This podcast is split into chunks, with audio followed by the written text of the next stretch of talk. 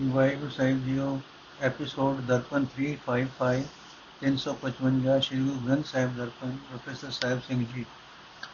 ਰਾਗ ਮਾਰੂ ਮਹੱਲਾ ਪਹਿਲਾ, ਘਰ ਪਹਿਲਾ, ਚੌਪ ਦੇ ਏਕ ਓੰਕਾਰ ਸਤਨਾਮ ਕਰਤਾ ਪੁਰਖ ਨਿਰਭਉ, ਨਿਰਵੈਰ ਅਕਾਲ ਮੂਰਤ ਅਜੂਨੀ ਸਹਿਬ ਗੁਰ ਪ੍ਰਸਾਦ ਸ਼ਲੋਕ। ਸਾਜਨ ਤੇਰੇ ਚਰਨ ਕੀ ਹੋਏ ਰਹਾ ਸਦੂਰ ਨਾਨਕ ਸਰਨ ਤੁਹਾਰੀ ਆਪੇ ਕੋ ਸਦਾ ਹਜੂਰ। ਸ਼ਬਦ। ਪਿਛੋ ਰਾਤੀ ਸਦੜਾ ਨਾਮ ਕਸਮ ਕਾਲੇ ਖੇਮੇ ਛਤਰ ਸਰਾਏ ਚੇ ਦਿਸਨ ਰਤ ਪੀੜੇ। ਜਿਨ ਤੇਰਾ ਨਾਮ ਧਿਆਇਆ ਤਿਨ ਕੋ ਸਦ ਮਿਲੇ। ਬਾਬਾ, ਮੈਂ ਕਰਮਹੀਨ ਕੁੜੀਆ, ਨਾਮ ਨ ਪਾਇਆ ਤੇਰਾ, ਅੰਧਾ ਭਰਮ ਭੋਲਾ ਮਨ ਮੇਰਾ। ਰਹਾਉ, ਸਾਧ ਕੀਤੇ ਦੁਖ ਪਰ ਫੁੜੇ, ਪੂਰਬ ਲਿਖੇ ਮਾਏ, ਸੁਖ ਥੋੜੇ ਦੁਖ ਅਗਲੇ, ਦੁਖ ਹੈ ਦੁਖ ਵਿਹਾਏ। ਵਿਛੜਿਆ ਕਾ ਕੈ ਵਿਛੜੇ, ਮਿਲਿਆ ਕਾ ਕਿਆ ਮੇਲ। ਨਾਨਕ ਸਾਹਿਬ ਸੋ ਸਲਾਈ ਹੈ, ਜਿਨ ਕਰ ਦੇਖਿਆ ਖੇਲ। ਸੰਜੋਗੀ ਮੇਲਾ ਬੜਾ ਐਨ ਤਨ ਕੀਤੇ ਭੋਗ। ਵੀ ਜੋਗੇ ਮਿਲ ਵਿਛੜੇ, ਨਾਨਕ ਵੀ ਸੰਜੋਗ। ਨੋਟ। ਸ਼੍ਰੀ ਗੁਰੂ ਗ੍ਰੰਥ ਸਾਹਿਬ ਵਿੱਚ ਸ਼ਬਦ ਅਸਪਦੀਆਂ, ਛੰਦ, ਸ਼ਲੋਕ, ਪੌੜੀਆਂ ਆਦਿ ਕਾਵ ਦੇ ਧੁਰੇ ਤੋਂ ਵੱਖ-ਵੱਖ ਕਿਸਮ ਦੀ ਬਾਣੀ ਦਰਜ ਹੈ। ਇਸ ਮਾਰੂ ਰਾਗ ਦੇ ਆਰੰਭ ਵਿੱਚ ਪਹਿਲਾ ਇੱਕ ਸ਼ਲੋਕ ਹੈ। ਸ਼ਲੋਕ ਤੋਂ ਸ਼ਬਦ ਸ਼ੁਰੂ ਹੁੰਦੇ ਹਨ। ਸਾਰੇ ਰਾਗਾਂ ਵਿੱਚ ਬਾਣੀ ਦੀ ਤਰਤੀਬ ਇਹੋ ਹੈ, ਪਹਿਲਾ ਸ਼ਬਦ, ਫਿਰ ਅਸਪਦੀਆਂ, ਫਿਰ ਛੰਦ ਆਦਿ। ਗੁਰੂ ਵਿਅਕਤੀਆਂ ਦੀ ਤਰਤੀਬ ਵੀ ਇਉਂ ਹੀ ਹੈ ਕਿ ਪਹਿਲਾ ਗੁਰੂ ਨਾਨਕ ਦੇਵ ਜੀ, ਫਿਰ ਗੁਰੂ ਅਮਰਦਾਸ ਜੀ, ਫਿਰ ਗੁਰੂ ਰਾਮਦਾਸ ਜੀ, ਫਿਰ ਗੁਰੂ ਅਰਜਨ ਸਾਹਿਬ ਅਤੇ ਅੰਤ ਵਿੱਚ ਗੁਰੂ ਤੇਗ ਬਹਾਦਰ ਸਾਹਿਬ। ਇਸ ਮਾਰੂ ਰਾਗ ਵਿੱਚ ਵਿਲੱਖਣ ਗੱਲ ਇਹ ਹੈ ਕਿ ਇੱਥੇ ਸ਼ਬਦਾਂ ਤੋਂ ਪਹਿਲਾਂ ਇੱਕ ਸ਼ਲੋਕ ਦਿੱਤਾ ਗਿਆ ਹੈ। ਇਹ ਸ਼ਲੋਕ ਹੂ ਬਹੂ ਇਸੇ ਸ਼ਕਲ ਵਿੱਚ ਗੁਜਰੀ ਕੀ ਵਾਰ ਮਹੱਲਾ ਪੰਜਵਾਂ ਦੀ ਚੌਥੀ ਪੌੜੀ ਦਾ ਪਹਿਲਾ ਸ਼ਲੋਕ ਹੈ ਅਤੇ ਉੱਥੇ ਇਹ ਸ਼ਲੋਕ ਮਹੱਲਾ ਪੰਜਵਾਂ ਹੈ। ਇਸੇ ਮਾਰੂ ਰਾਗ ਦੀ ਭਗਤ ਬਾਣੀ ਵਿੱਚ ਕਬੀਰ ਜੀ ਦੇ ਸ਼ਬਦ ਨੰਬਰ 9 ਦੇ ਅਗਾ ਦੋ ਸ਼ਲੋਕ ਦਰਜ ਹਨ, ਪਰ ਉਹਨਾਂ ਦਾ ਸਿਰਲੇਖ ਸਾਫ਼ ਸ਼ਲੋਕ ਕਬੀਰ ਜੀ ਹੈ। ਮੌਜੂਦਾ ਸ਼ਲੋਕ ਦੇ ਨਾਲ ਮਹੱਲਾ ਦਾ ਜ਼ਿਕਰ ਨਹੀਂ ਪਰ ਗੁਜਰੀ ਦੀ ਵਾਰ ਮਹੱਲਾ ਪੰਜਵਾਂ ਵਿੱਚੋਂ ਪ੍ਰਤੱਖ ਹੈ ਕਿ ਇਹ ਸ਼ਲੋਕ ਗੁਰੂ ਅਰਜਨ ਸਾਹਿਬ ਦਾ ਹੈ। ਇਸ ਸ਼ਲੋਕ ਦਾ ਕੇਂਦਰੀ ਭਾਵ ਉਹੀ ਹੈ ਜੋ ਇਸ ਤੋਂ ਅਗਾਹ ਦਰਸ ਹੋਏ ਗੁਰੂ ਨਾਨਕ ਦੇਵ ਜੀ ਦੇ ਸ਼ਬਦ ਦਾ ਹੈ। ਅਰਥ, ਪਹਿਲਾ ਸ਼ਲੋਕ ਦਾ ਇਹ ਨਾਨਕ, ਪਰਮਾਤਮਾ ਅੱਗੇ ਅਰਦਾਸ ਕਰ ਤੇ ਆਖ हे ਮਿੱਤਰ ਪ੍ਰਭੂ, ਮੈਂ ਤੇਰੀ ਸ਼ਰਨ ਆਇਆ ਹਾਂ। ਮੇਰ ਕਰ, ਸਮਰਥਾ ਬਖਸ਼ ਕੇ ਮੈਂ ਸਦਾ ਤੇਰੇ ਚਰਨਾਂ ਦੀ ਧੂੜ ਬਣਿਆ ਰਹਾ। ਮੈਂ ਸਦਾ ਤੈਨੂੰ ਆਪਣੇ ਅੰਗ ਸੰਗ ਵੇਖਦਾ ਰਹਾ। ਹੁਣ ਸ਼ਬਦ ਦਾ ਅਰਥ, ਜਿਨ੍ਹਾਂ ਵਡਭਾਗੀ ਬੰਦਿਆਂ ਨੂੰ ਅੰਮ੍ਰਿਤ ਵੇਲੇ ਪਰਮਾਤਮਾ ਆਪ ਪਿਆਰ ਭਰਿਆ ਸਦਾ ਭੇਜਦਾ ਹੈ, ਪ੍ਰੇਰਣਾ ਕਰਦਾ ਹੈ, ਉਹ ਉਸ ਵੇਲੇ ਉੱਠ ਕੇ ਖਸਮ ਪ੍ਰਭੂ ਦਾ ਨਾਮ ਲੈਂਦੇ ਹਨ। ਤੰਬੂ, ਛਤਰ ਕਨਾਤਾ ਰਥ ਉਹਨਾਂ ਦੇ ਦਰ ਤੇ ਹਰ ਵੇਲੇ ਤਿਆਰ ਦਿਸਦੇ ਹਨ। ਇਹ ਸਾਰੇ ਦੁਨੀਆ ਦੀ ਮਾਣ ਵਡਿਆਈ ਦੇ ਪਦਾਰਥ ਉਹਨਾਂ ਨੂੰ ਆਪਣੇ ਆਪ ਆ ਮਿਲਦੇ ਹਨ, ਜਿਨ੍ਹਾਂ ਨੇ हे ਪ੍ਰਭੂ, ਤੇਰਾ ਨਾਮ ਸਿਮਰਿਆ ਹੈ, ਪਰ हे ਪ੍ਰਭੂ, ਮੈਂ ਮੰਦਭਾਗੀ ਹੀ ਰਿਹਾ। ਮੈਂ ਕੂੜੇ ਪਦਾਰਥਾਂ ਦੇ ਵਣਜ ਹੀ ਕਰਦਾ ਰਿਹਾ। ਮਾਇਆ ਦੇ ਮੋਹ ਵਿੱਚ ਅੰਨਾ ਹੋਇਆ ਹੋਇਆ ਮੇਰਾ ਮਨ ਮਾਇਆ ਦੀ ਖਾਤਰ ਭਟਕਣਾ ਵਿੱਚ ਹੀ ਕੁਰਾਏ ਪਿਆ ਰਿਹਾ ਤੇ ਮੈਂ ਤੇਰਾ ਨਾਮ ਪ੍ਰਾਪਤ ਨਾ ਕਰ ਸਕਿਆ ਰਹਾ हे ਮਾਂ, ਮੈਂ ਦੁਨੀਆ ਦੇ ਅਨੇਕਾਂ ਪਦਾਰਥਾਂ ਦੇ ਸਵਾਦ ਮਾਣਦਾ ਰਿਹਾ। ਹੁਣ ਤੋਂ ਪਹਿਲੇ ਸਾਰੇ ਬਿਆੰਤ ਲੰਮੇ ਜੀਵਨ ਸਫਰ ਵਿੱਚ ਕੀਤੇ ਕਰਮਾਂ ਦੇ ਸੰਸਕਾਰ ਮੇਰੇ ਮਨ ਵਿੱਚ ਉਪਰਦੇ ਗਏ ਤੇ ਉਹਨਾਂ ਭੋਗਾਂ ਦੇ ਇਵਜ ਵਿੱਚ ਮੇਰੀ ਵਾਸਤੇ ਮੇਰੇ ਵਾਸਤੇ ਦੁੱਖ ਵੱਧਦੇ ਗਏ। ਸੁਖ ਤਾਂ ਥੋੜੇ ਹੀ ਮਾਣੇ, ਪਰ ਦੁੱਖ ਬਿਆੰਤ ਉਗਮ ਪਏ। ਹੁਣ ਮੇਰੀ ਉਮਰ ਦੁੱਖ ਵਿੱਚ ਹੀ ਗੁਜ਼ਰ ਰਹੀ ਹੈ। ਉਹਨਾਂ ਬੰਦਿਆਂ ਦਾ ਜੋ ਪਰਮਾਤਮਾ ਨਾਲੋਂ ਵਿਛੜੇ ਹੋਏ ਹਨ, ਹੋਰ ਕਿਸ ਪਿਆਰੇ ਪਦਾਰਥ ਨਾਲੋਂ ਵਿਛੋੜਾ ਹੈ? ਸਭ ਤੋਂ ਕੀਮਤੀ ਪਦਾਰਥ ਤਾਂ ਹਰੀ ਨਾਮ ਹੀ ਸੀ, ਜਿਸ ਤੋਂ ਉਹ ਵਿਛੜ ਗਏ। ਉਹਨਾਂ ਜੀਵਾਂ ਦਾ ਜੋ ਪ੍ਰਭੂ ਚਰਨਾਂ ਵਿੱਚ ਜੁੜੇ ਹੋਏ ਹਨ, ਹੋਰ ਕਿਸੇ ਸ੍ਰੇਸ਼ਟ ਪਦਾਰਥ ਨਾਲ ਮੇਲ ਬਾਕੀ ਰਹਿ ਗਿਆ। ਉਹਨਾਂ ਨੂੰ ਹੋਰ ਕਿਸੇ ਪਦਾਰਥ ਲੋੜ ਦੀ ਨਾ ਲੋੜ ਦੀ ਨਾ ਰਹਿ ਗਈ। ਇਹ ਭਾਈ, ਸਦਾ ਉਸ ਮਾਲਕ ਦੀ ਸਿਫਤ ਸਲਾਹ ਕਰਨੀ ਚਾਹੀਦੀ ਹੈ, ਜਿਸ ਨੇ ਇਹ ਜਗਤ ਤਮਾਸ਼ਾ ਰਚਿਆ ਹੈ ਤੇ ਰਚ ਕੇ ਇਸ ਦੀ ਸੰਭਾਲ ਕਰ ਰਿਹਾ ਹੈ। ਪਰਮਾਤਮਾ ਦੀ ਬਖਸ਼ਿਸ਼ ਦੇ ਸੰਯੋਗ ਨਾਲ ਇਸ ਮਨੁੱਖਾ ਸਰੀਰ ਨਾਲ ਸੋਹਣਾ ਮਿਲਾਪ ਹੋਇਆ ਸੀ, ਪਰ ਇਸ ਸਰੀਰ ਵਿੱਚ ਆ ਕੇ ਮਾਇਕ ਪਦਾਰਥਾਂ ਦੇ ਰਸ ਹੀ ਮਾਣਦੇ ਰਹੇ। ਜਦੋਂ ਉਸ ਦੀ ਰਜ਼ਾ ਵਿੱਚ ਮੌਤ ਆਈ ਮਨੁੱਖਾ ਸਰੀਰ ਨਾਲੋਂ ਵਿਛੋੜਾ ਹੋ ਗਿਆ ਪਰ ਮਾਇਕ ਪਦਾਰਥਾਂ ਦੇ ਹੀ ਭੋਗਾਂ ਦੇ ਕਾਰਨ ਮੁੜ ਮੁੜ ਅਨੇਕਾਂ ਜਨਮਾਂ ਦੇ ਗੇੜ ਲੰਘਣੇ ਪਏ। ਮਾਰੂ ਮਹੱਲਾ ਪਹਿਲਾ। ਮਿਲ ਮਾਤ ਪਿਤਾ ਪਿੰਡ ਕਮਾਇਆ, ਇਨ ਕਰਤਾ ਲੇਖ ਲਿਖਾਇਆ ਲਿਖਦਾਤ ਜੋਤ ਵਡਿਆਈ, ਮਿਲ ਮਾਇਆ ਸੁਰਤ ਗਵਾਈ। ਮੂਰਖ ਮਨ ਕਾਹੇ ਕਰ ਸਹਿ ਮਾਣਾ, ਉਨ ਚਰਨਾ ਖਸਮੇ ਭਾਣਾ ਰਹਾਓ ਤਜ ਸਾਧ ਸਹਿਜ ਸੁਖ ਹੋਈ, ਘਰ ਛੱਡਣੇ ਰਹੇ ਨ ਕੋਈ। ਕਿਛ ਖਾਜੈ, ਕਿਛ ਘਰ ਜਾਈਏ ਜੇ ਬਾਹੁੜ ਦੁਨੀਆ ਆਈਏ ਸਜ ਕਾਇਆ ਪਟ ਘੰਡਾਏ ਫਰਮਾਇਸ਼ ਬਹੁਤ ਚਲਾਏ, ਕਜ ਸੇਜ ਸੁਖਾਲੀ ਸੋਵੇ, ਹੱਥੀ ਪੌਂਦੀ ਕਾਹੇ ਰੋਵੇ, ਘਰ ਘੁੰਮਣ ਵਾਣੀ ਭਾਈ, ਪਾ ਪੱਥਰ ਤਰ ਨ ਜਾਈ, ਬਹੁ ਬੇੜਾ ਜਿਉ ਚੜਾਓ ਕੋ ਨਾਨਕ ਦੇਵੇ ਕਾਹੂ। ਅਰਥ ਹੈ ਮੇਰੇ ਮੂਰਖ ਮਨ, ਤੂੰ ਇਹਨਾਂ ਦੁਨਿਆਵੀ ਮਲਕੀਅਤਾਂ ਦਾ ਕਿਉਂ ਮਾਣ ਕਰਦਾ ਹੈ? ਜਦੋਂ ਖਸਮ ਪ੍ਰਭੂ ਦਾ ਹੁਕਮ ਹੋਇਆ, ਤਦੋਂ ਇਹਨਾਂ ਨੂੰ ਛੱਡ ਕੇ ਜਗਤ ਤੋਂ ਚਲੇ ਜਾਣਾ ਪਵੇਗਾ ਰਹੋ ਜਿਸ ਕਰਤਾਰ ਦੀ ਰਜ਼ਾ ਅਨੁਸਾਰ ਤੇਰੇ ਮਾਪਿਓ ਨੇ ਮਿਲ ਕੇ ਤੇਰਾ ਸ਼ਰੀਰ ਬਣਾਇਆ, ਉਸੇ ਕਰਤਾਰ ਨੇ ਤੇਰੇ ਮੱਥੇ ਉੱਤੇ ਇਹ ਲੇਖ ਵੀ ਲਿਖ ਦਿੱਤਾ ਕਿ ਤੂੰ ਜਗਤ ਵਿੱਚ ਜਾ ਕੇ ਜੋਤ ਰੂਪ ਪ੍ਰਭੂ ਦੀਆਂ ਬਖਸ਼ਾਂ ਚੇਤੇ ਕਰੇ ਤੇ ਉਸ ਦੀ ਸਿਰਫ ਸਲਾਹ ਵੀ ਕਰੇ। ਸਿਰਫ ਸਲਾਹ ਦੇ ਲੇਖ ਆਪਣੇ ਅੰਦਰ ਲਿਖਦਾ ਰਹੇ, ਪਰ ਤੂੰ ਮਾਇਆ ਦੇ ਮੋਹ ਵਿੱਚ ਫਸ ਕੇ ਇਹ ਚੇਤਾ ਹੀ ਭੁਲਾ ਦਿੱਤਾ। ਇਹ ਮਨ, ਤੂੰ ਘਰਾਂ ਦੀਆਂ ਮਰਗੀਤਾਂ ਵਿੱਚੋਂ ਸੁਖ ਸ਼ਾਂਤੀ ਲੱਭਦਾ ਹੈ। ਮਾਇਆ ਦੇ ਸਵਾਦ ਛੱਡ ਕੇ ਆਤਮਕ ਅਡੋਲਤਾ ਦਾ ਆਨੰਦ ਪੈਦਾ ਹੋ ਸਕਦਾ ਹੈ। ਜਿਨ੍ਹਾਂ ਘਰਾਂ ਦੀਆਂ ਮਲਕੀਤਾਂ ਨੂੰ ਤੂੰ ਸੁਖ ਦਾ ਮੂਲ ਸਮਝ ਰਿਹਾ ਹੈ, ਇਹ ਘਰ ਤਾਂ ਛੱਡ ਜਾਣੇ ਹਨ। ਕੋਈ ਵੀ ਜੀਵ ਇੱਥੇ ਸਦਾ ਟਿਕਿਆ ਨਹੀਂ ਰਹਿ ਸਕਦਾ। ਇਹ ਮੂਰਖ ਮਨ, ਤੂੰ ਸਦਾ ਇਹ ਸੋਚਦਾ ਹੈ ਕਿ ਕੁਝ ਧਨ ਪਦਾਰਥ ਖਾ ਅੰਡਾ ਲਈਏ ਕਿ ਕੁਝ ਸਾਮ ਕੇ ਰੱਖੀ ਜਾਈਏ। ਪਰ ਸਾਮ ਕੇ ਰੱਖ ਜਾਣ ਦਾ ਲਾਭ ਤਾਂ ਤਦੋਂ ਹੀ ਹੋ ਸਕਦਾ ਹੈ ਜੇ ਮੁੜ ਇਸ ਧਨ ਨੂੰ ਵਰਤਣ ਵਾਸਤੇ ਜਗਤ ਵਿੱਚ ਆ ਸਕਣਾ ਹੋਵੇ। ਮਨੁੱਖ ਆਪਣੇ ਸ਼ਰੀਰ ਉੱਤੇ ਹਾਰ ਕੇ ਰੇਸ਼ਮੀ ਕਪੜਾ ਆਦਿ ਖੰਡਾਉਂਦਾ ਹੈ। ਹੁਕਮ ਵੀ ਬਥੇਰਾ ਚਲਾਉਂਦਾ ਹੈ। ਸੁਖਾਲੀ ਸਹਿਜ ਦਾ ਸੁਖ ਵੀ ਮਾਣਦਾ ਹੈ। ਪਰ ਜਿਸ ਕਰਤਾਰ ਨੇ ਇਹ ਸਭ ਕੁਝ ਦਿੱਤਾ ਉਸ ਨੂੰ ਵਿਸਾਰੀ ਰੱਖਦਾ ਹੈ। ਆਖਿਰ ਜਦੋਂ ਸੰਭ ਜਮਾ ਦੇ ਹੱਥ ਪੈਂਦੇ ਹਨ, ਤਦੋਂ ਰੋਣ ਪਛਤਾਣ ਦਾ ਕੋਈ ਲਾਭ ਨਹੀਂ ਹੋ ਸਕਦਾ। ਇਹ ਭਾਈ, ਘਰਾਂ ਦੇ ਮੋਹ ਦਰਿਆ ਦੀਆਂ ਘੁੰਮਣ ਘੇਰੀਆਂ ਵਾਂਗ ਹਨ। ਪਾਪਾਂ ਦੇ ਪੱਥਰ ਲੱਦ ਕੇ ਜ਼ਿੰਦਗੀ ਦੀ ਵੇੜੀ ਇਹਨਾਂ ਘੁੰਮਣ ਘੇਰੀਆਂ ਵਿੱਚੋਂ ਪਾਰ ਨਹੀਂ ਲੰਘ ਸਕਦੀ। ਜੇ ਪਰਮਾਤਮਾ ਦੇ ਡਰ ਅਦਬ ਦੀ ਬੇੜੀ ਤਿਆਰ ਕੀਤੀ ਜਾਏ ਤੇ ਉਸ ਬੇੜੀ ਵਿੱਚ ਜੀਵ ਸਵਾਰ ਹੋਵੇ, ਤਾਂ ਹੀ ਸੰਸਾਰ ਸਮੁੰਦਰ ਦੇ ਵਿਕਾਰਾਂ ਵਿੱਚ ਦੀਆਂ ਘੁੰਮਣ ਘੇਰੀਆਂ ਵਿੱਚੋਂ ਪਾਰ ਲੰਘ ਸਕਦਾ ਹੈ। ਪਰ ਹੈ ਨਾਨਕ, ਆਖ ਅਜਿਹੀ ਬੇੜੀ ਕਿਸੇ ਵਿਰਲੇ ਨੂੰ ਕਰਤਾਰ ਦਿੰਦਾ ਹੈ। ਮਾਰੂ ਮਹੱਲਾ ਪਹਿਲਾ, ਘਰ ਪਹਿਲਾ ਕਰਨੀ ਕਾਗਦ ਮਨ ਮਸਵਾਣੀ, ਬੁਰਾ ਭਲਾ ਦੋਇ ਲੇਖ ਪਏ। ਜੋ ਜੋ ਕਿਰ ਚਲਾਏ, ਤਿਉ ਚਲੀਏ ਤੋ ਗੁਣ ਨਾਹੀ ਅੰਤ ਹਰੇ। ਚਿਤ ਚੇਤਸ ਕੀ ਨਹੀਂ ਬਾਵਰਿਆ, ਹਰ ਬਿਸਰਾ ਤੇਰੇ ਗੁਣ ਗਲਿਆ ਰਹਾਓ ਜਾਲੀ ਰਹਿਨ ਜਾਲ ਦਿਨ ਹੁਆ, ਜੇਤੀ ਘੜੀ ਫਾਈ ਤੇਤੀ। ਰਸ ਰਸ ਚੋਕ ਚੁਗੇ ਨਿਦ ਫਾਸੇ ਛੂਟ ਮੋੜੇ ਕਵਨ ਗੁਣੀ। ਕਾਇਆ ਆਰਣ ਮਨ ਵਿੱਚ ਲੋਹਾ ਪੰਚ ਅਗਨ ਤਿਤ ਲਾਗ ਰਹੀ। ਕੋਇਲੇ ਪਾਪ ਪੜੇ ਤਿਸ ਉਪਰ ਮਨ ਜਲਿਆ, ਸੰਨੀ ਚਿੰਤ ਭਈ। ਭਇਆ ਮਨੂਰ ਕੰਚਨ ਫਿਰ ਹੋਵੇ, ਜੇ ਗੁਰ ਮਿਲੇ ਤਿਨੇਹਾ, ਏਕ ਨਾਮ ਅੰਮ੍ਰਿਤ ਉਹ ਦੇਵ ਹੈ ਤੋ ਨਾਨਕ ਤ੍ਰਿਸ਼ਟ ਦੇਹਾ। ਅਰਥ ਹੈ ਹਰੀ, ਤੇਰੇ ਗੁਣਾ ਦਾ ਅੰਤ ਨਹੀਂ ਪੈ ਸਕਦਾ। ਤੂੰ ਅਚਰਜ ਖੇਡ ਰਚੀ ਹੈ, ਤੇਰੀ ਕੁਦਰਤ ਵਿੱਚ ਜੀਵਾਂ ਦਾ ਆਚਰਣ ਮਾਨੋ ਕਾਗਜ਼ ਹੈ, ਮਨ ਦਵਾਤ ਹੈ, ਉਸ ਬਣ ਰਹੇ ਆਚਰਣ ਕਾਗਜ਼ ਉੱਤੇ ਮਨ ਦੇ ਸੰਸਕਾਰਾਂ ਦੀ ਸਿਆਹੀ ਨਾਲ ਚੰਗੇ ਮੰਦੇ ਨਵੇਂ ਲੇਖ ਲਿਖੇ ਜਾ ਰਹੇ ਹਨ। ਬਾ ਮਨ ਵਿੱਚ ਹੁਣ ਤੱਕ ਦੇ ਇਕੱਠੇ ਹੋਏ ਸੰਸਕਾਰਾਂ ਦੀ ਪ੍ਰੇਰਣਾ ਨਾਲ ਜੀਵ ਜਿਹੜੇ ਨਵੇਂ ਚੰਗੇ ਮੰਦੇ ਕੰਮ ਕਰਦੇ ਹਨ, ਉਹ ਕੰਮ ਅਚਰਨ ਰੂਪ ਕਾਗਜ਼ ਉੱਤੇ ਨਵੇਂ ਚੰਗੇ ਮੰਦੇ ਸੰਸਕਾਰ ਉਕਰਦੇ ਜਾਂਦੇ ਹਨ। ਇਸ ਤਰ੍ਹਾਂ ਪਿਛਲੇ ਕੀਤੇ ਕਰਮਾਂ ਦੇ ਸੰਸਕਾਰਾਂ ਦਾ ਇਕੱਠ ਰੂਪ ਸੁਭਾਅ ਜੋ-ਜੋ ਜੀਵਾਂ ਨੂੰ ਪ੍ਰੇਰਦਾ ਹੈ ਤਿਵੇਂ ਤਿਵੇਂ ਹੀ ਉਹ ਜੀਵਨ ਰਾਹ ਤੇ ਤੁਰ ਸਕਦੇ ਹਨ। ਇਹ ਕਮਲੇ ਮਨ, ਤੂੰ ਪਰਮਾਤਮਾ ਨੂੰ ਕਿਉਂ ਯਾਦ ਨਹੀਂ ਕਰਦਾ? ਜੋ ਜੋ ਤੂੰ ਪਰਮਾਤਮਾ ਨੂੰ ਵਿਸਾਰ ਰਿਹਾ ਹੈ ਕਿਉਂ ਤੂੰ ਤੇਰੇ ਅੰਦਰੋਂ ਗੁਣ ਘਟਦੇ ਜਾ ਰਹੇ ਹਨ। ਰਹਾਓ।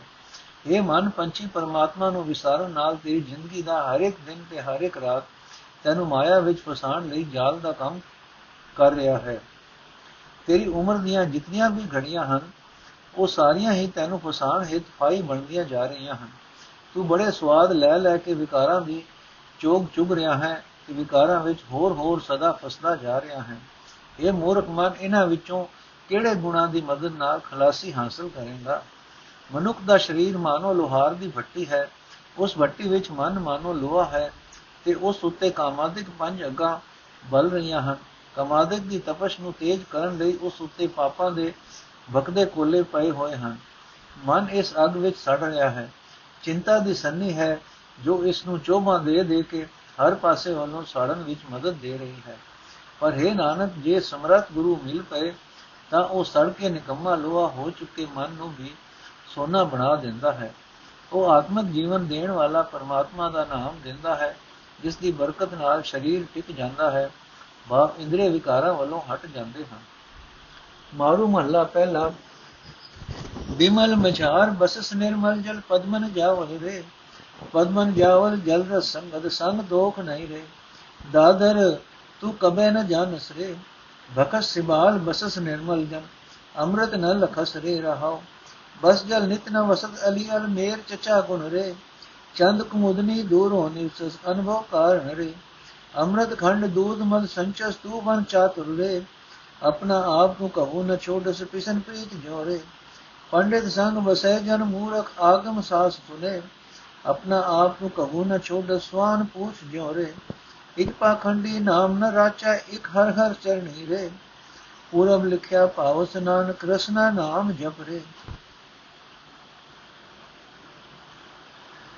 ਅਰਥ, ਹੈ ਡੱਡੂ, ਤੂੰ ਕਦੇ ਵੀ ਸਮਝ ਨਹੀਂ ਸਕ ਨਹੀਂ ਕਰਦਾ। ਤੂੰ ਸਾਫ਼ ਸੁਥਰੇ ਪਾਣੀ ਵਿੱਚ ਵਸਦਾ ਹੈ, ਪਰ ਤੂੰ ਉਸ ਸਾਫ਼, ਪਵਿੱਤਰ ਪਾਣੀ ਨੂੰ ਪਛਾਣਦਾ ਨਹੀਂ।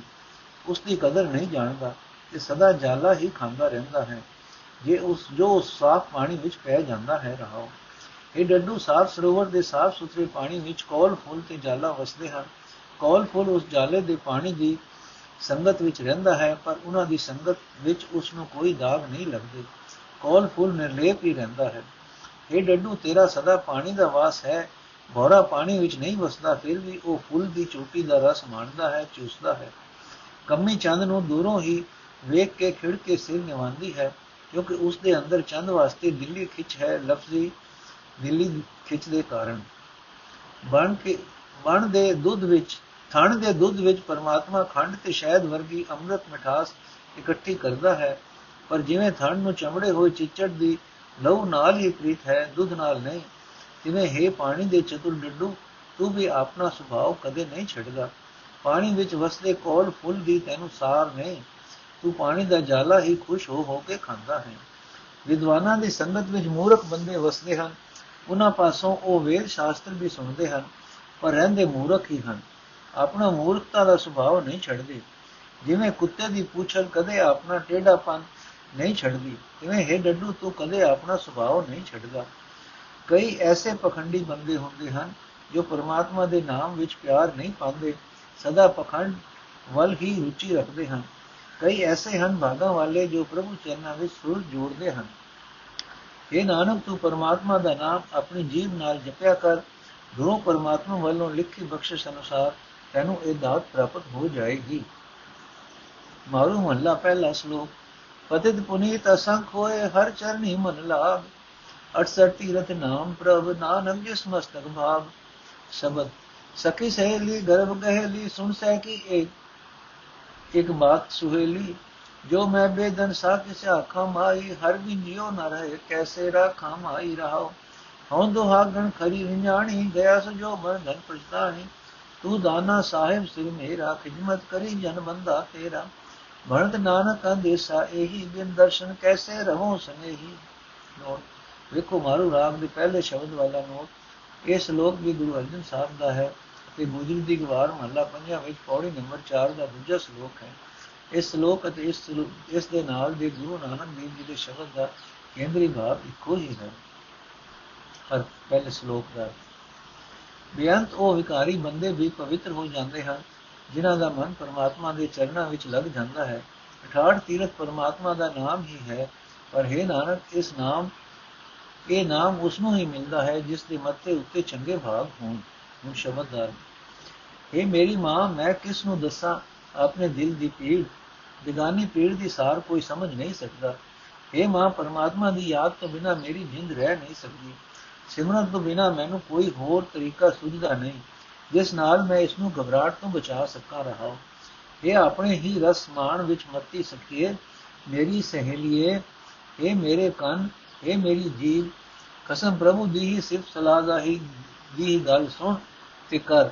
ਇਹ ਗੱਲ ਸੁਖ ਦੇਣ ਵਾਲੀ ਹੈ। ਜਿਸ ਇਸਤਰੀ ਦਾ ਜਦੋਂ ਉਹ ਜੋਬਨ ਲੰਘ ਜਾਂਦਾ ਹੈ, ਜੋ ਉਸ ਨੂੰ ਪਤੀ ਨਾਲ ਮਿਲਾ ਸਕਦਾ ਹੈ, ਤਾਂ ਉਹ ਪੁਛਤਾਂਦੀ ਹੈ। ਇਸੇ ਤਰ੍ਹਾਂ ਜੇ ਮੇਰਾ ਇੱਕ ਸਵਾਸ ਵੀ ਪ੍ਰਭੂ ਮਿਲਾਪ ਤੋਂ ਬਿਨਾ ਲੰਘੇ ਤਾਂ ਮੈਂ ਆਪਣੇ ਆਪ ਨੂੰ ਮੰਦੇ ਭਾਗਾਂ ਵਾਲੀ ਸਮਝਦੀ ਹਾਂ, ਮੈਂ ਬੜੀ ਦੁਖੀ ਹੁੰਦੀ ਹਾਂ। اے ਪ੍ਰਭੂ, ਤੂੰ ਮੇਰੇ ਸਿਰ ਉੱਤੇ ਮਾਲਕ ਹੈ, ਤੂੰ ਮੇਰੇ ਦਿਲ ਦੀ ਜਾਣਦਾ ਹੈ, ਮੇਰੀ ਤਾਂਗ ਹੈ ਕਿ ਤੇਰੀ ਚਾਕਰੀ ਕਰਦਾ ਰਹਾ। ਮੈਂ ਤੇਰਾ ਦਾਸ ਬਣਿਆ ਰਹਾ, ਮੈਂ ਤੇਰਾ ਗੁਲਾਮ ਬਣਿਆ ਰਹਾ। ਨਾਨਕ ਆਖਦਾ ਹੈ, ਮੈਨੂੰ ਇਹੀ ਚਿੰਤਾ ਰਹਿੰਦੀ ਹੈ ਕਿ ਮੈਂ ਕਿਤੇ ਪਰਮਾਤਮਾ ਦੇ ਦਰਸ਼ਨ ਤੋਂ ਵਾਂਝਿਆ ਹੀ ਨਾ ਰਹਿ ਜਾਵਾਂ। ਕੋਈ ਐਸਾ ਤਰੀਕਾ ਹੋਵੇ, ਜਿਸ ਨਾਲ ਮੈਂ ਉਸ ਪਿਆਰੇ ਪ੍ਰਭੂ ਨੂੰ ਮਿਲ ਸਕਾਂ। ਮਾਰੂ ਮਹੱਲਾ ਪਹਿਲਾ। ਮੁੱਲ ਖਰੀਦੀ, ਲਾਲਾ ਗੋਲਾ ਮੇਰਾ ਨਾਉ ਸੁਭਾਗਾ ਗੁਰ ਕੀ ਬਚਨੀ, ਹਾਟ ਬਿਕਾ ਨਾ ਜਿਤ ਲਾਇਆ ਤਿਤ ਲਾਗਾ। ਤੇਰੇ ਲਾਲੇ ਕਿਆ ਚਤੁਰਾਈ ਸਾਹਿਬ ਕਾ ਹੁਕਮ ਨ ਕਰਨਾ ਜਾਈ ਰਹਾ। ਮਾਂ ਲਾਲੀ, ਪਿਓ ਲਾਲਾ, ਮੇਰਾ ਹੋ ਲਾਲੇ ਕਾ ਜਾਇਆ। ਲਾਲੀ ਨਾਚੇ, ਲਾਲਾ ਗਾਵੇ, ਭਗਤ ਕਰੋ ਤੇ ਰਾਇਆ। ਪੀਤ ਪਾਣੀ, ਆਣੀ, ਮੀਰਾ ਖਾਏ ਤਜ ਪੀਸਣ ਜਾਓ। ਪੱਕਾ ਫੇਰੀ, ਪੈਰ ਮਲੋਆ, ਜਪਤ ਰਹਾ ਤੇਰਾ ਨਾਮ ਲੂਣ ਹਰਾਮੇ, ਨਾਨਕ ਲਾਲਾ, ਬਖਸ਼ੈ ਤੁਧ ਵਡਿਆਈ। ਆ ਜੁਗਾ ਦਇਆ ਪਦਾਤਾ ਤੁਧ ਵਿਣ ਮੁਕਤ ਨ ਪਾਈ। ਅਰਥੇ ਪ੍ਰਭੂ, ਜਦੋਂ ਤੋਂ ਗੁਰੂ ਨੇ ਮੈਨੂੰ ਤੇਰਾ ਪ੍ਰੇਮ ਦੇ ਕੇ ਉਸ ਦੇ ਵੱਟੇ ਵਿੱਚ ਮੇਰਾ ਆਪਾ ਭਾਵ ਖਰੀਦ ਲਿਆ ਹੈ, ਮੈਂ ਤੇਰਾ ਦਾਸ ਹੋ ਗਿਆ ਹਾਂ, ਮੈਂ ਤੇਰਾ ਗੁਲਾਮ ਹੋ ਗਿਆ ਹਾਂ। ਮੈਂ ਦੁਨੀਆ ਵੀ ਭਾਗਾ ਵਾਲਾ ਆਖਣ ਲੱਗ ਪਈ ਹੈ। ਗੁਰੂ ਦੇ ਦਰ ਤੇ, ਗੁਰੂ ਦੇ ਉਪਦੇਸ਼ ਦੇ ਇਵਜ਼ ਮੈਂ ਆਪਾ ਭਾਵ ਦੇ ਦਿੱਤਾ ਹੈ। ਹੁਣ ਜਿਸ ਕੰਮ ਵਿੱਚ ਮੈਨੂੰ ਗੁਰੂ ਲਾਉਂਦਾ ਹੈ, ਉਸੇ ਕੰਮ ਵਿੱਚ ਮੈਂ ਲੱਗਾ ਰਹਿੰਦਾ ਹਾਂ। ਪਰ हे ਪ੍ਰਭੂ, ਮੈਨੂੰ ਤੇਰੇ ਗੁਲਾਮ ਨੂੰ ਅਜੇ ਪੂਰੀ ਸਮਝ ਨਹੀਂ ਹੈ। ਮੈਂ ਤਾਂ ਹੈ ਸਾਹਿਬ, ਤੇਰਾ ਹੁਕਮ ਪੂਰੇ ਤੌਰ ਤੇ ਸਿਰੇ ਨਹੀਂ ਚੜਦਾ ਅਕਲ ਤਾਂ ਇਹ ਚਾਹੀਦੀ ਸੀ ਕਿ ਸੇਵਾ ਹੁਕਮ ਤੋਂ ਵਧੇਕ ਕੀਤੀ ਜਾਏ। ਪਰ ਵਾਦਾ ਕਰਨਾ ਤਾਂ ਕਿਤੇ ਰਿਹਾ, ਪੂਰੀ ਵੀ ਨਿਭਾਈ ਨਹੀਂ ਜਾਂਦੀ ਰਹਾ ਗੁਰੂ ਦੀ ਮਿਹਰ ਨਾਲ ਤੇਰੇ ਹੁਕਮ ਵਿੱਚ ਤੁਰਨ ਵਾਲੀ ਮੇਰੀ ਮਤ ਬਣੀ। ਉਸ ਮਤ ਮਾਂ ਨੇ ਮੈਨੂੰ ਸੇਵਕ ਜੀਵਨ ਵਾਲਾ ਜਨਮ ਦਿੱਤਾ। ਤੇਰਾ ਬਖਸ਼ਿਆ ਸੰਤੋਖ ਮੇਰਾ ਪਿਓ ਬਣਿਆ ਮੈਨੂੰ ਮੇਰੇ ਸੇਵਕ ਸੁਭਾਵ ਨੇ ਸੰਤੋਖ ਪਿਓ ਨੇ ਪਿਓ ਤੋਂ ਹੀ ਜਨਮ ਮਿਲਿਆ ਹੁਣ हे ਪ੍ਰਭੂ ਜਿਉਂ-ਜਿਉਂ ਮੈਂ ਤੇਰੀ ਭਗਤੀ ਕਰਦਾ ਹਾਂ ਮੇਰੀ ਮਾਂ ਮਤ ਫੁਲਾਰੇ ਵਿੱਚ ਆਉਂਦੀ ਹੈ ਮੇਰਾ ਪਿਓ ਸੰਤੋਖ ਉਛਾਲੇ ਮਾਰਦਾ ਹੈ हे ਪ੍ਰਭੂ ਮੈਨੂੰ ਤਾਂ ਸਮਝ ਨਹੀਂ ਕਿ ਮੈਂ ਕਿਸ ਤਰ੍ਹਾਂ ਤੇਰਾ ਹੁਕਮ ਪੂਰੇ ਤੌਰ ਤੇ ਕਮਾ ਸਕਾਂ ਪਰ ਜੇ ਤੂੰ ਮੇਰ ਕਰੇ ਤਾਂ हे ਪਾਤਸ਼ਾਹ ਮੈਂ ਤੇਰੇ ਬੰਦਿਆਂ ਲਈ ਪੀਣ ਵਾਸਤੇ ਪਾਣੀ ਢੋਵਾਂ ਤੇਰੇ ਬੰਦਿਆਂ ਦੇ ਖਾਣ ਵਾਸਤੇ ਚੱਕੀ ਪੀਹਾਂ ਪੱਖਾ ਫੇਰਾ, ਤੇਰੇ ਬੰਦਿਆਂ ਦੇ ਪੈਰ ਬੁੱਟਾਂ ਤੇ ਸਦਾ ਤੇਰਾ ਨਾਮ ਜਪਦਾ ਰਹਾਂ। ਪਰ हे ਦਇਆ ਦੇ ਮਾਲਕ ਪ੍ਰਭੂ, ਤੇਰਾ ਗੁਲਾਮ ਨਾਨਕ ਤੇਰੀ ਉਤਨੀ ਖਿਦਮਤ ਨਹੀਂ ਕਰ ਸਕਦਾ, ਜਿਤਨੀਆਂ ਤੂੰ ਬਖਸ਼ਾ ਕਰ ਰਿਹਾ ਹੈ। ਤੇਰਾ ਗੁਲਾਮ ਤੇਰੀਆਂ ਬਖਸ਼ਾਂ ਦੇ ਮੋਹ ਵਿੱਚ ਹੀ ਫਸ ਜਾਂਦਾ ਹੈ। ਖਿਦਮਤ ਕਰਾਉਣ ਵਾਸਤੇ ਵੀ ਜੇ ਤੂੰ ਆਪ ਹੀ ਮੇਰ ਕਰੇ, ਤਾਂ ਮੈਂ ਖਿਦਮਤ ਕਰ ਸਕਾਂਗਾ ਇਸ ਵਿੱਚ ਵੀ ਤੇਰੀ ਹੀ ਜੈ ਜੈਕਾਰ ਹੋਵੇਗੀ। ਉਹ ਸ਼ੁਰੂ ਤੋਂ ਹੀ ਜੁਗਾਂ ਦੇ ਸ਼ੁਰੂ ਤੋਂ ਹੀ ਦਇਆ ਦਾ ਮਾਲਕ ਹੈ, ਦਾਤਾ ਦਿੰਦਾ ਆਇਆ ਹੈ। ਇਹਨਾਂ ਦਾਤਾ ਦੇ ਮੋਹ ਤੋਂ ਖਲਾਸੀ ਤੇਰੀ ਸਹਾਇਤਾ ਤੋਂ ਬਿਨਾਂ ਨਹੀਂ ਹੋ ਸਕਦੀ। ਮਾਰੂ ਮਹਲਾ ਪਹਿਲਾ, ਕੋਈ ਆਖੇ ਭੂਤ ਨਾ ਕੋ ਕਹੇ ਬਿਤਾਲਾ, ਕੋਈ ਆਖੇ ਆਦਮੀ ਨਾਨਕ ਵਿਚਾਰਾ। ਭਇਆ دیਵਾਨਾ ਸਾ ਕਾ ਨਾਨਕ ਗੋਰਨਾ ਉਹ ਹਰ ਬਿਨ ਅਵਰ ਨ ਜਾਣਾ ਰਹਾ। ਤੋ دیਵਾਨਾ ਜਾਣੀਏ ਜਾਂ ਭੈ دیਵਾਨਾ ਹੋਏ ਏਕੀ ਸਾਹਿਬ ਬਹਾਰਾ ਦੂਜਾ ਅਵਰ ਨ ਜਾਣੇ ਕੋਈ ਤੋ ਦੇਵਾਨਾ ਜਾਣੀਏ ਜਾ ਏਕਾਕਾਰ ਕਮਾਏ ਹੁਕਮ ਚਾਣੇ ਖਸਮ ਕਾ ਦੂਜੀ ਅਵਰ ਸਿਆਣ ਪਕਾਏ ਤੋ ਦੇਵਾਨਾ ਜਾਣੀਏ ਜਾ ਸਾਹਿਬ ਧਰੇ ਪਿਆਰ ਬੰਦਾ ਜਾਣੇ ਆਪ ਕੋ ਅਵਰ ਭਲਾ ਸੰਸਾਰ ਅਰਥ ਮੈਂ ਸ਼ਾਹ ਪ੍ਰਭੂ ਦੇ ਨਾਮ ਦਾ ਆਸ਼ਿਕ ਹੋ ਗਿਆ ਹਾਂ ਮੈਂ ਪਰਮਾਤਮਾ ਤੋਂ ਬਿਨਾਂ ਕਿਸੇ ਹੋਰ ਨਾਲ ਡੂੰਘੀਆਂ ਸਾਂਝਾ ਨਹੀਂ ਪਾਉਂਦਾ ਇਸ ਵਾਸਤੇ ਦੁਨੀਆ ਆਖਦੀ ਹੈ ਕਿ ਨਾਨਕ ਜੱਲਾ ਹੋ ਗਿਆ ਹੈ। ਕਹੋ ਦੁਨੀਆ ਦੇ ਲੋਕਾਂ ਨਾਲ ਡੂੰਘੀਆਂ ਸਾਂਝਾ ਨਾ ਪਾਣ ਕਰਕੇ ਕੋਈ ਆਖਦਾ ਹੈ ਕਿ ਨਾਨਕ ਦਾ ਕੋਈ ਭੂਤ ਹੈ, ਕਿਉਂਕਿ ਇਹ ਬੰਦਿਆਂ ਤੋਂ ਰਹਿੰਦਾ ਹੈ। ਕੋਈ ਆਖਦਾ ਹੈ ਕਿ ਨਾਨਕ ਕੋਈ ਜਿਨ ਹੈ, ਜੋ ਬੰਦਿਆਂ ਤੋਂ ਪਰੇ ਪਰੇ ਜੋ ਉਜਾੜ ਵਿੱਚ ਹੀ ਬਹੁਤਾ ਚਿਰ ਟਿਕਿਆ ਰਹਿੰਦਾ ਹੈ। ਪਰ ਕੋਈ ਬੰਦਾ ਆਖਦਾ ਹੈ, ਨਹੀਂ, ਨਾਨਕ ਦੇ, ਨਾਨਕ ਹੈ ਤਾਂ ਸਾਡੇ ਵਰਗਾ ਆਦਮੀ ਹੀ ਉਨ ਹੈ ਆਜ਼ਿਜ਼ ਜਿਹਾ। ਜਦੋਂ ਮਨੁੱਖ ਇੱਕ ਪਰਮਾਤਮਾ ਤੋਂ ਬਿਨਾ ਕਿਸੇ ਹੋਰ ਨੂੰ ਨਹੀਂ ਪਛਾਣਦਾ, ਕਿਸੇ ਹੋਰ ਦੀ ਖੁਸ਼ਾਮਦ ਮੁਤਾਜੀ ਨਹੀਂ ਕਰਦਾ, ਜਦੋਂ ਉਹ ਦੁਨੀਆ ਦੇ ਡਰ ਫਿਕਰਾਂ ਵੱਲੋਂ ਬੇਪਰਵਾਹ ਜਿਹਾ ਹੋ ਜਾਂਦਾ ਹੈ, ਤਦੋਂ ਦੁਨੀਆ ਦੇ ਲੋਕਾਂ ਦੀਆਂ ਨਜ਼ਰਾਂ ਵਿੱਚ ਉਹ ਜੱਲਾ ਸਮਝਿਆ ਜਾਂਦਾ ਹੈ। ਜਦੋਂ ਮਨੁੱਖ ਪਰਮਾਤਮਾ ਦੀ ਰਜ਼ਾ ਨੂੰ ਸਮਝਣ ਲੱਗ ਪੈਂਦਾ ਹੈ, ਰਜ਼ਾ ਦੇ ਉਲਟ ਤੁਰਨ ਲਈ ਆਪਣੀ ਕਿਸੇ ਹੋਰ ਚਤੁਰਾਈ ਦਾ ਆਸਰਾ ਨਹੀਂ ਲੈਂਦਾ, ਜਦੋਂ ਮਨੁੱਖ ਸਿਰਫ ਰਜ਼ਾ ਵਿੱਚ ਰਾਜ਼ੀ ਰਹਿਣ ਦੀ ਹੀ ਕਾਰ ਕਰਦਾ ਹੈ ਹਰ ਇੱਕ ਕਿਰਤਕਾਰ ਵਿੱਚ ਪ੍ਰਭੂ ਦੀ ਰਜ਼ਾ ਨੂੰ ਹੀ ਮੁੱਖ ਮੰਨਦਾ ਹੈ, ਤਾਂ ਲੋਕਾਂ ਦੀਆਂ ਨਜ਼ਰਾਂ ਵਿੱਚ ਉਹ ਜੱਲਾ ਮੰਨਿਆ ਜਾਂਦਾ ਹੈ।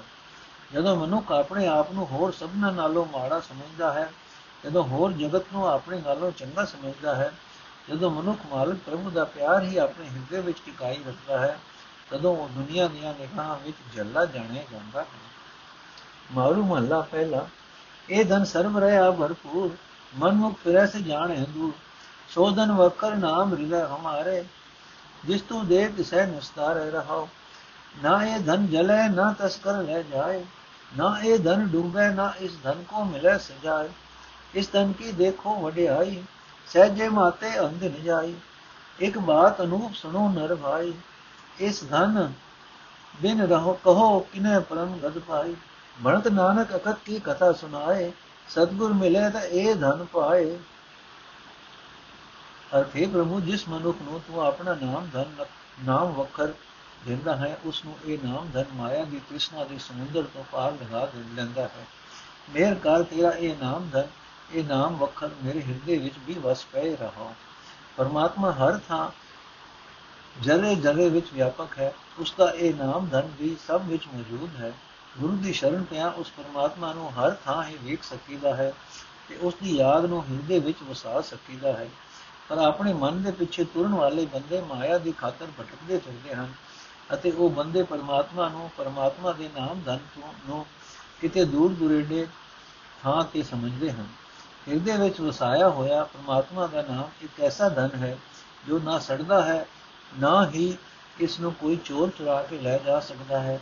ਇਹ ਧਨ ਪਾਣੀਆਂ ਹੜਾਂ ਵਿੱਚ ਵੀ ਡੁੱਬਦਾ ਨਹੀਂ ਤੇ ਅਤੇ ਨਾ ਹੀ ਇਸ ਧਨ ਦੀ ਖਾਤਰ ਕਿਸੇ ਨੂੰ ਕੋਈ ਦੰਡ ਮਿਲਦਾ ਹੈ। ਵੇਖੋ, ਇਸ ਧਨ ਦਾ ਵੱਡਾ ਗੁਣ ਇਹ ਹੈ ਕਿ ਜਿਸ ਮਨੁੱਖ ਦੇ ਪਾਸ ਇਹ ਧਨ ਹੈ ਉਸ ਦੀ ਜ਼ਿੰਦਗੀ ਦਾ ਹਰ ਇੱਕ ਦਿਹਾੜਾ ਅਡੋਲ ਅਵਸਥਾ ਵਿੱਚ ਮਸਤ ਰਿਹਾ ਹੀ ਗੁਜ਼ਰਦਾ ਹੈ। ਇਹ ਭਾਈ ਜਨੋ ਇਸ ਨਾਮ ਧਨ ਦੀ ਬਾਬਤ ਇੱਕ ਹੋਰ ਸੋਹਣੀ ਗੱਲ ਵੀ ਸੁਣੋ। ਉਹ ਇਹ ਹੈ ਕਿ ਇਸ ਧਨ ਦੀ ਪ੍ਰਾਪਤੀ ਤੋਂ ਬਿਨਾ ਕਦੇ ਕਿਸੇ ਨੂੰ ਉੱਚੀ ਆਤਮਿਕ ਅਵਸਥਾ ਨਹੀਂ ਮਿਲੀ। ਨਾਨਕ ਆਖਦਾ ਹੈ, ਜਦੋਂ ਕਿਸੇ ਮਨੁੱਖ ਨੂੰ ਗੁਰੂ ਮਿਲ ਪੈਂਦਾ ਹੈ, ਤਦੋਂ ਇਹ ਨਾਮ ਧਨ ਹਾਸਲ ਕਰ ਲੈਂਦਾ ਹੈ ਤੇ ਫਿਰ ਉਹ ਹੋਰਨਾਂ ਨੂੰ ਉਸ ਪਰਮਾਤਮਾ ਦੀਆਂ ਸਿਫਤ ਸਲਾਹ ਦੀਆਂ ਗੱਲਾਂ ਸੁਣਾਉਂਦਾ ਹੈ, ਜਿਸ ਦੇ ਗੁਣ ਕਿਸੇ ਪਾਸੋਂ ਬਿਆਨ ਨਹੀਂ ਹੋ ਸਕਦੇ। ਮਾਰੂ ਮਹੱਲਾ ਪਹਿਲਾ, ਸੂਰ ਸਰ, ਸੋਸ ਲੈ, ਸੋਮ ਸਰ ਪੋਕ ਲੈ, ਜੁਗਤ ਕਰ, ਮਰਤ ਸੋ ਸੰਬੰਧ ਕੀ ਜੈ। ਮੀਨ ਕੀ ਚਪਲ, ਸੋ ਜੁਗਤ ਮਨ ਰਾਖਿਐ, ਉਡੈ ਨ ਹੰਸ ਨ ਕੰਦ ਛੀਜੈ। ਮੂੜੇ ਕਾਇ ਚ ਭਰਮ ਭੁਲਾ ਨ ਚੀਨਿਆ ਪਰਮਾਨੰਦ ਬੈਰਾਗੀ ਰਹਾਓ ਅਜਰ ਜਰ ਜਾਰ ਲੈ ਅਮਰ ਗਰ, ਅਮਰ ਗਹੋ ਮਾਰ ਲੈ। ਰਾਤ ਤਜ ਛੋੜ ਤੋ ਅਮਿ ਅਪਿਓ ਪੀ ਜਾਏ ਮੀਨ ਕੀ ਚਪਲ ਸੇ ਜੁਗਤ ਮਨ ਰਾਖਿਏ ਉਡੇ ਨ ਹੰਸ ਨ ਕੰਦ ਛੀਜੈ। ਬਣਤ ਨਾਨਕ ਜਨੋ ਰਵੇ, ਜੋ ਹਰ ਮਨੋ ਮਨ ਪਵਨ ਸਿਓ ਅੰਮ੍ਰਿਤ ਪੀਜੈ। ਮੀਨ ਕੀ ਚਪਲ ਸਿਓ ਜੁਗਤ ਮਨ ਰਾਖਿਏ ਉਡੇ ਨ ਹੰਸ ਨ ਕੰਦ ਛੀਜੈ। ਅਰਥੇ ਜੋਗੀ, ਤੂੰ ਜਗਤ ਦੀ ਮਾਇਆ ਵੱਲੋਂ ਵਿਰਾਗਵਾਨ ਹੋ ਕੇ ਉੱਚੇ ਤੋਂ ਉੱਚੇ ਆਤਮਿਕ ਆਨੰਦ ਦੇ ਮਾਲਕ ਪਰਮਾਤਮਾ ਨੂੰ ਅਜੇ ਤੱਕ ਪਛਾਣ ਨਹੀਂ ਸਕਿਆ। ਇਹ ਮੂਰਖ, ਤੂੰ ਪ੍ਰਾਣਾਯਾਮ ਦੇ ਭੁਲੇਖੇ ਵਿੱਚ ਪੈ ਕੇ ਕਿਉਂ ਜੀਵਨ ਦੇ ਅਸਲੀ ਤੋਂ ਲਾਂਬੇ ਜਾ ਰਿਹਾ ਹੈ, ਰਹਾਓ। ਇਹ ਜੋਗੀ, ਤੂੰ ਤਾਮਸੀ ਸੁਭਾਵ ਨੂੰ ਦੂਰ ਕਰ ਇਹ ਹੈ ਸੱਜੀ ਨਾਸ ਦੇ ਰਸਤੇ ਪ੍ਰਾਣ ਉਤਾਰਨੇ। ਸ਼ਾਂਤੀ ਸੁਭਾਵ ਨੂੰ ਆਪਣੇ ਅੰਦਰ ਤਕੜਾ ਕਰ, ਇਹ ਹੈ ਖੱਬੀ ਨਾਸ ਦੇ ਰਸਤੇ ਪ੍ਰਾਣ ਚੜਾਣੇ ਸਵਾਸ ਸਵਾਸ ਨਾਮ ਜਪਣ ਵਾਲਾ ਜ਼ਿੰਦਗੀ ਦਾ ਸੁਚੱਜਾ ਢੰਗ ਬਣਾ ਇਹ ਹੈ ਪ੍ਰਾਣ ਨੂੰ ਸੁਖਨਾ ਨਾੜੀ ਵਿੱਚ ਟਿਕਾਣਾ। ਬਸ ਹੈ ਜੋਗੀ ਪਰਮਾਤਮਾ ਦੇ ਚਰਨਾਂ ਵਿੱਚ ਜੁੜਨ ਦਾ ਕੋਈ ਅਜਿਹਾ ਮੇਲ ਮਿਲਾਓ ਇਸ ਤਰੀਕੇ ਨਾਲ ਮੱਛੀ ਵਰਗਾ ਚੰਚਲ ਮਨ ਵਸ ਵਿੱਚ ਰੱਖ ਸਕੀਦਾ ਹੈ। ਮਨ ਵਿਕਾਰਾਂ ਵੱਲ ਨਹੀਂ ਦੌੜਦਾ, ਨਾ ਹੀ ਸਰੀਰ ਵਿਕਾਰਾਂ ਵਿੱਚ ਪੈ ਕੇ ਖੁਆਰ ਹੁੰਦਾ ਹੈ। ਇਹ ਜੋਗੀ ਜਰਾ ਰਹਿਤ ਪ੍ਰਭੂ ਦੇ ਮੇਲ ਦੇ ਰਾਹ ਵਿੱਚ ਰੋਕ ਪਾਣ ਵਾਲੇ ਮੋਹ ਨੂੰ ਆਪਣੇ ਅੰਦਰੋਂ ਸਾੜ ਦੇ, ਮੌਤ ਰਹਿਤ ਹਰੀ ਦੇ ਮਿਲਾਪ ਦੇ ਰਸਤੇ ਵਿੱਚ ਵਿਗਨ ਪਾਣ ਵਾਲੇ ਮਨ ਨੂੰ ਵਸ ਵਿੱਚ ਕਰ ਰੱਖ ਭਟਕਣਾ ਛੱਡ ਦੇ ਤਦੋਂ ਹੀ ਆਤਮਿਕ ਜੀਵਨ ਦੇਣ ਵਾਲਾ ਨਾਮ ਰਸ ਪੀ ਸਕੀਦਾ ਹੈ। ਇਸੇ ਤਰ੍ਹਾਂ ਮੱਛੀ ਵਰਗਾ ਚੰਚਲ ਮਨ ਕਾਬੂ ਵਿੱਚ ਰੱਖ ਸਕੀਦਾ ਹੈ। ਮਨ ਵਿਕਾਰਾਂ ਵੱਲ ਦੌੜਨੋਂ ਹਟ ਜਾਂਦਾ ਹੈ। ਸਰੀਰ ਵੀ ਵਿਕਾਰਾਂ ਵਿੱਚ ਪੈ ਕੇ ਖੁਆਰ ਹੋਣੋਂ ਬਚ ਸਕਦਾ ਹੈ। ਦਾਸ ਨਾਨਕ ਆਖਦਾ ਹੈ, ਜੇ ਮਨੁੱਖ ਦਾ ਮਨ ਪਰਮਾਤਮਾ ਦਾ ਸਿਮਰਨ ਕਰੇ, ਤਾਂ ਮਨ ਤਾਂ ਮਨੁੱਖ ਮਨ ਦੀ ਇਕਾਗਰਤਾ ਨਾਲ ਸਵਾਸ ਸਵਾਸ ਨਾਮ ਜਪ ਕੇ ਆਤਮਿਕ ਜੀਵਨ ਦੇਣ ਵਾਲਾ ਨਾਮ ਰਸ ਪੀਂਦਾ ਹੈ। ਇਸ ਤਰੀਕੇ ਨਾਲ ਮੱਛੀ ਦੀ ਚੰਚਲਤਾ ਵਾਲਾ ਮਨ ਵਸ ਵਿੱਚ ਰੱਖ ਸਕੀਦਾ ਹੈ। ਮਨ ਵਿਕਾਰਾਂ ਵੱਲ ਨਹੀਂ ਦੌੜਦਾ ਤੇ ਸਰੀਰ ਦੀ ਵਿਕਾਰਾਂ ਵਿੱਚ ਖਚਿਤ ਨਹੀਂ ਹੁੰਦਾ। ਮਾਰੂ ਮਹਲਾ ਪਹਿਲਾ, ਮਾਇਆ ਮੋਈ ਨ ਮਨ ਮੁਆ ਸਰ ਲਹਿਰੀ ਮੈਂ ਮਤ, ਮੋਹਿਤ ਜਲ ਸਿਰ ਤਰ ਟਿਕੈ ਸਚਾ ਵਖਰ ਜਿਤ। ਮਾਨਕ ਮਨ ਮੈਂ ਮਨ ਮਾਰ ਸੀ, ਸਚ ਨ ਲਾਗੈ ਕਤ। ਰਾਜਾ ਤਖਤ ਟਿਕੈ ਗੁਣੀ ਭੈ ਪੰਚਾਇਣ ਰਤ। ਬਾਬਾ ਸਾਚਾ ਸਾਹਿਬ ਦੂਰ ਨ ਦੇ, ਸਰਬ ਜੋਤ ਜਗ ਜੀਵਨਾ ਸਿਰ ਸਿਰ ਸਾਚਾ ਵੇਖ ਰਾਮ। ਬ੍ਰਹਮਾ ਵਿਸ਼ਨ ਰਖੀ ਮੁਨੀ, ਸ਼ੰਕਰ ਇੰਦ ਤਪੈ ਵੇਖਾਰੀ ਮਾਨੇ ਹੁਕਮ ਸੋਹੇ, ਦਰ ਸਾਚੈ, ਆਕੀ ਮਰੈ ਅਪਾਰੀ। ਜੰਗਮ ਜੋਤ ਜਤੀ ਸੰਿਆਸੀ ਗੁਰਪੂਰ ਹੈ ਜੀ ਚਾਰੀ ਬਿਨ ਸੇਵਾ ਫਲ ਕਹੂ ਨ ਪਾਵੋ, ਸੇਵਾ ਕਰਨੀ ਸਾਰੀ। ਨੀ ਧਨਿਆ ਧਨ ਨਿਗੁਰਿਆ ਗੁਰ ਨਿਮਾਣਿਆ ਤੂ ਮਾਨ ਅੰਦਲੇ ਮਾਣ ਗੁਰ ਪਕੜਿਆ ਨੇ ਤਾਣਿਆ ਤੂੰ ਤਾਣ। ਓਮ ਜਪਾ ਨਹੀਂ ਜਾਣਿਆ ਗੁਰਮਤੀ ਸਾਚ ਪਛਾਣ। ਨਾਮ ਬਿਨਾ ਨਾਹੀ ਦਰ ਢੋਈ ਝੂਠਾ ਆਵਣ ਜਾਣ। ਸਾਚਾ ਨਾਮ ਸਲਾਈ ਹੈ ਸਾਚੇ ਤਰੇ ਤ੍ਰਿਪਤ ਹੋਏ। ਗਿਆਨ ਰਤਨ ਮਨ ਮਾਜੀ ਹੈ ਬੋੜ ਨ ਮਹਿਲਾ ਹੋਏ। ਜਬ ਲਗ ਸਾਹਿਬ ਮਨ ਵਸੈ, ਤਬ ਲਗ ਵਿਗਨ ਹੋਏ। ਨਾਨਕ ਸਿਰ ਦੇ ਛੂਟੀ ਹੈ ਮਨ ਤਨ ਸਾਚਾ ਸੋਏ। ਜਬ ਲਗ ਸਾਹਿਬ ਮਨ ਵਸੈ, ਤਬ ਲਗ ਵਿਗਨ ਨ ਹੋਏ। ਨਾਨਕ ਸਿਰ ਦੇ ਛੂਟੀ ਹੈ, ਮਨ ਤਨ ਸਾਚਾ ਸੋਏ। ਅਰਥ ਇਹ ਭਾਈ ਸਦਾ ਕਾਇਮ ਰਹਿਣ ਵਾਲੇ ਮਾਲਕ ਪ੍ਰਭੂ ਨੂੰ ਆਪਣੇ ਆਪ ਤੋਂ ਦੂਰ ਵਸਦਾ ਨਾ ਸਮਝ। ਸੱਚਾ ਮਾਲਕ ਤੇਰੇ ਆਪਣੇ ਅੰਦਰ ਵਸ ਰਿਹਾ ਹੈ। ਉਸ ਜਗਤ ਦੇ ਆਸਰੇ ਪ੍ਰਭੂ ਦੀ ਜੋਤ ਸਭ ਜੀਵਾਂ ਦੇ ਅੰਦਰ ਮੌਜੂਦ ਹੈ।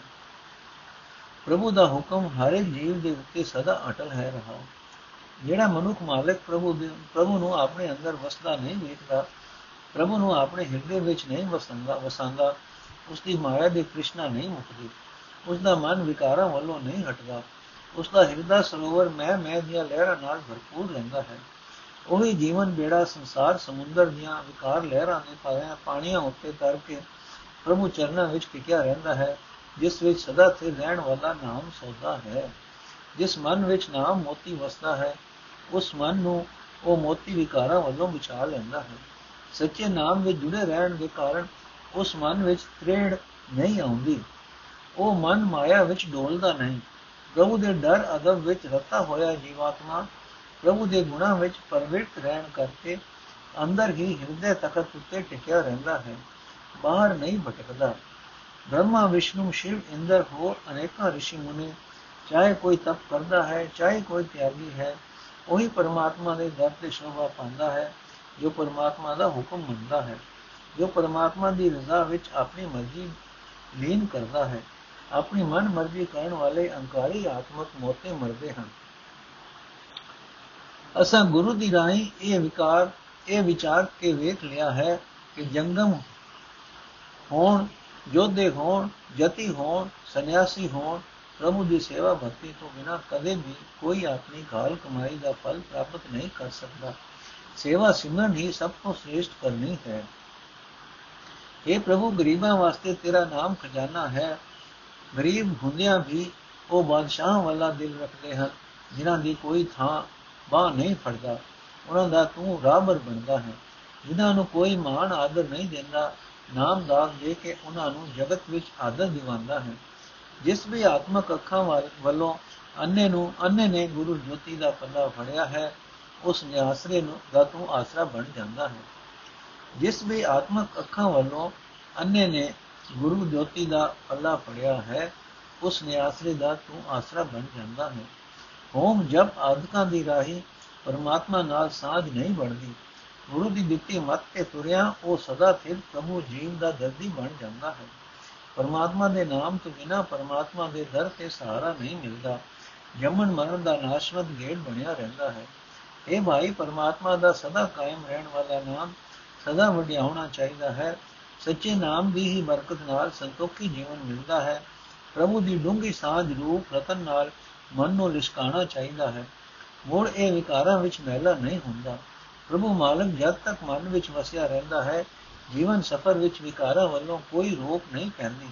ਇਹ ਨਾਨਕ, ਆਪਾ ਭਾਵ ਗਵਾਇਆ ਹੀ ਵਿਕਾਰਾਂ ਤੋਂ ਖਲਾਸੀ ਮਿਲਦੀ ਹੈ ਉਹ ਸਦਾ ਥੇ ਪ੍ਰਭੂ ਮਨ ਵਿੱਚ ਤੇ ਸਰੀਰ ਵਿੱਚ ਟਿਕਿਆ ਰਹਿੰਦਾ ਹੈ।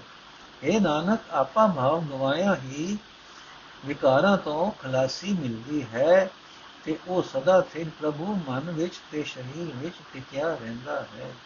ਵਾਹਿਗੁਰੂ ਜੀ ਕਾ ਖਾਲਸਾ, ਵਾਹਿਗੁਰੂ ਜੀ ਕੀ ਫਤਿਹ। ਅੱਜ ਦਾ ਐਪੀਸੋਡ ਇੱਥੇ ਸਮਾਪਤ ਹੈ।